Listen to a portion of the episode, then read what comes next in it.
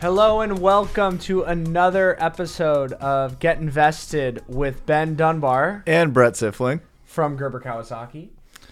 And uh, we, you know, record these weekly, 3 p.m. on Pacific time. Uh, we're recording on Spotify and Clubhouse, and then we jump to a Q&A session right after. So stay tuned for that. Uh, and Ross will join us along with uh, a couple other advisors. Yeah, and as always, we kick off with our disclaimer. Today, we may be talking about stocks, bankrupted hedge funds, bonds, the 10 year, uh, random other stuff that is going on in the market, NFTs, uh, the 10 year, and everything in between regarding investing or speculating. Do not take anything we say today as advice. Please consult your advisor before making any investment decisions. And we have a lot here if you want to talk to one. So today is March 31st, uh, and we are through Q1. We made it. We made it through Q1. Uh, today, we're going to be discussing what maybe happened in some parts of your portfolio, uh, a little bit of planning that you can do, and some tax idea ideas, especially with the tax deadline uh, being extended. And just to give you a preview of next week, we're going to spend a little time talking about wealth inequality and that uh, hedge fund Archegos. I don't even know how to pronounce it. Uh, that whole blow up that happened. Um, Blown up like a straight Robinhood trader on a stimmy check. yeah, it, I mean, it, it basically seems like that's what happened. So. It's a ridiculous amount of leverage, but I mean, we've made it through the first quarter and kind of reflecting back, there's, you know, a few things that have happened. The the 10-year yield is up from about 90 uh, basis points to about 1.7% from the beginning of the year. A quote unquote wild move, as Ben would say. um, less impressive to me, but you know, Ben's a big bond guy. Love those bond moves. Uh, we remember when we didn't think the Democrats would win the Senate. Um, you know, did you think that energy would be up 34%? Uh, the canal would be blocked, you know, halting world trade in a sense. Uh, financials are up 17%. And uh, all of the beloved investments from retail traders like tech, uh, discretionary, you know, they're, they're not really up maybe 2%. So Yeah, uh, big- pretty wild stuff. Yeah, and, and and that's that's big tech that's driving some of that. Um, tech still doing okay. A lot of uh, a lot of the smaller tech, if you may, uh, especially those SPACs, haven't haven't done so well, and, and those are those aren't in the uh, the indexes. Yeah, it's interesting because a lot of the big tech companies, like if you look at a lot of the charts, really they haven't moved since September. They've just been building this long base.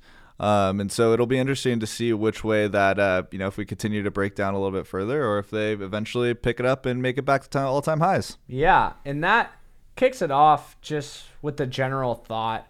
And and I saw Morgan Housel tweet this this morning, and he wrote this book called The Psychology of Money. One of my favorite books. I recommend all my clients to read it. A lot of great, good short stories. Maybe we'll bug him to have him on one of these days. But he he quotes, "Good, the highest returns. Better, decent returns sustained for the longest period of time." If you ask how people did last year on their returns of their portfolio, they will quote some pretty ridiculous numbers. It's absolutely absurd. I have every person I talk to right now thinks that 20% plus annualized returns are normal at this point. And that's because they, they started investing in 2020, so last year. And last year was not normal. Um, a lot of the returns that we've seen since then are completely unsustainable for long periods of time. And we're long term investors here at GK, and we plan to be here for the next 10, 20, 30 plus years old. I'm 25 years old myself. And so, you know, a lot of our clients are also younger. And can you just imagine the compounding if you start as young as we are? But in order to do that appropriately, you have to think sustainable returns. yeah, that's that's the big thing, and and it's so funny. Like last year, especially, like there's been other years where the market had good returns, and and you know I was only six, seven years old in in the late '90s, and you ba- were barely even born, so uh, our, our memory isn't that good during those times. but uh, this last year, it's it's so interesting. Everyone's talking about how well they did, but no one's talking about their 10 year average rate of return, even though the market's done fine. And and the truth is, and the reason why we we brought up how well financials have done this year and how well energy has done this year, all the stuff that did absolute crap last year, uh, financials did okay, but the the truth is you're never going to pick the best areas to buy in but long-term consistent returns are the most important And especially when you're young, you have this eighth wonder of the world called what, Brett? Compounding interest. Compounding interest. Good, you passed. And and you know, there's this sort of legendary investor. His his name is Warren Buffett. Might have heard of him before. Maybe have heard of him. I have maybe read or not read every single one of uh, his books. But at 30 years old, he had a million dollars. Okay. Frankly, we see a lot of people. Chump change. Yeah, these days, when you look at some of these portfolios, some of these IPOs, all this stuff, uh, obviously at 30 years old, having a million dollars is a lot. But here's what's crazy at 30, he had a million dollars. At 44, he had $20 million. And then at 66, he had $17 billion. And now, and then at 83, $58 billion. I'm sure that he's still eating at that same McDonald's too in Omaha. No, and yeah, he's and, and if the market's up and he's up, he's going with uh, I think two sausage, egg, and cheese McGriddles or McMuffins, and if the market's down, then he only gets one.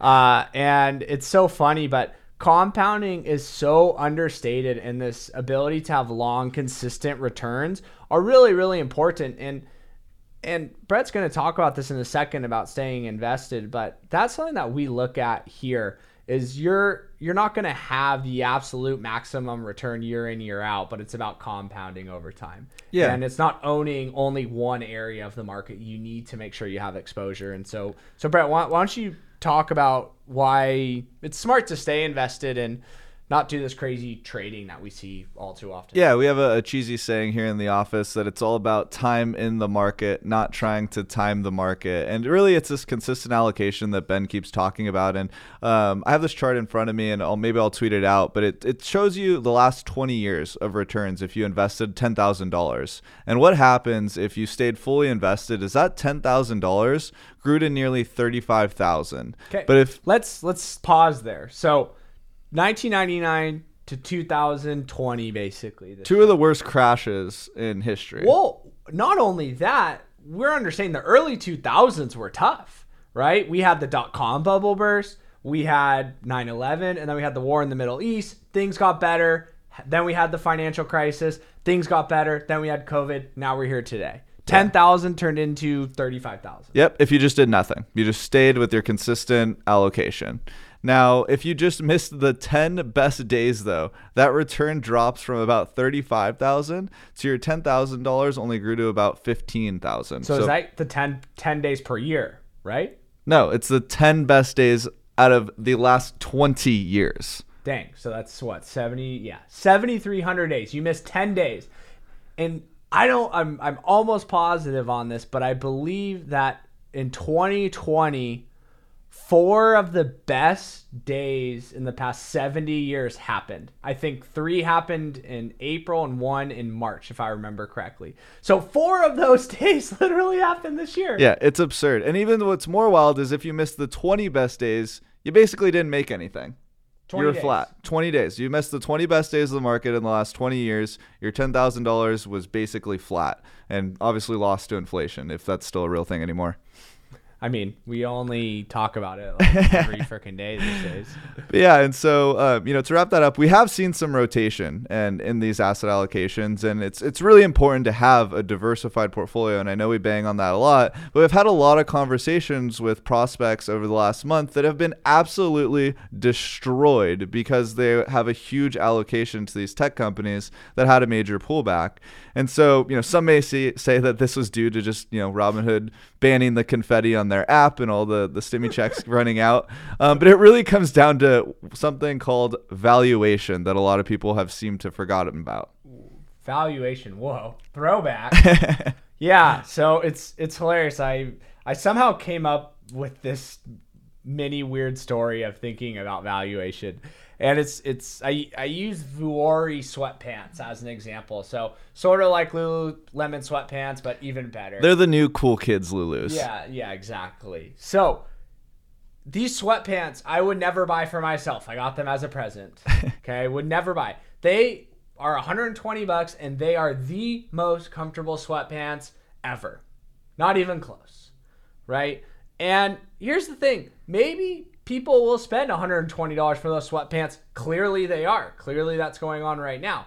But at some point they get too expensive. At some point, someone's not going to pay $300 for a pair of sweatpants, right? And that is what is happening to some of the tech names is basically people have been paying up for future growth, future growth, future growth.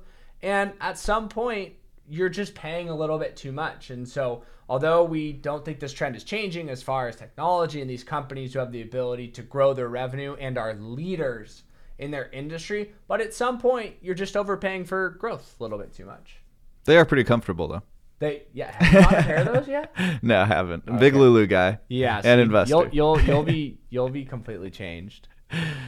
Um, so yeah, so next week we had the tax deadline that was extended till May. Um, you know, not sure if a lot of you guys have heard of that. Um, you know, normally it's April 15th. Um, your friend Drisa Ben is actually pretty happy, it seems, as well as our internal CPA Mark. Um, I've actually talked to a few accountants that said it's a blessing and a curse to have more time. They were kind of ready to be done with their busy season and enjoy their summer as uh, things start to reopen.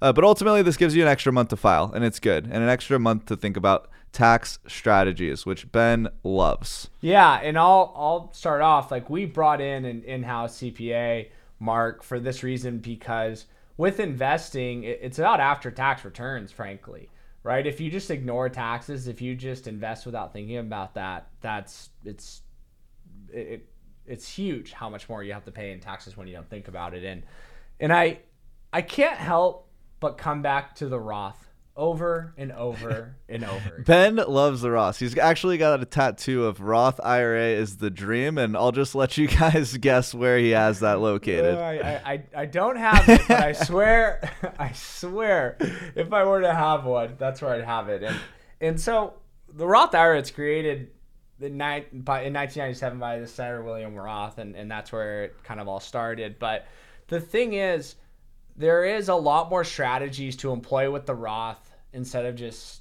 contributing directly to a Roth IRA. Um, we now have a Roth 401k, which there's no income limitation. So, pre- if you make as a single person more than 130 roughly, as a married couple roughly more than 190, there's some limitations of contributing to a Roth. Now you have a Roth 401k, $19,500. Um, what we are starting to see with a lot of our older clients is basically they put money into a traditional IRA their entire life. They're good savers. They put money in the 401k. Maybe they stayed the course. Their investments have grown well with us. And what's happening now is they're basically forced to take out more than they need out of their IRA every single year. Those required minimum distributions. And what that's doing is, is it's putting them in a higher tax bracket than potentially even when they put the money in.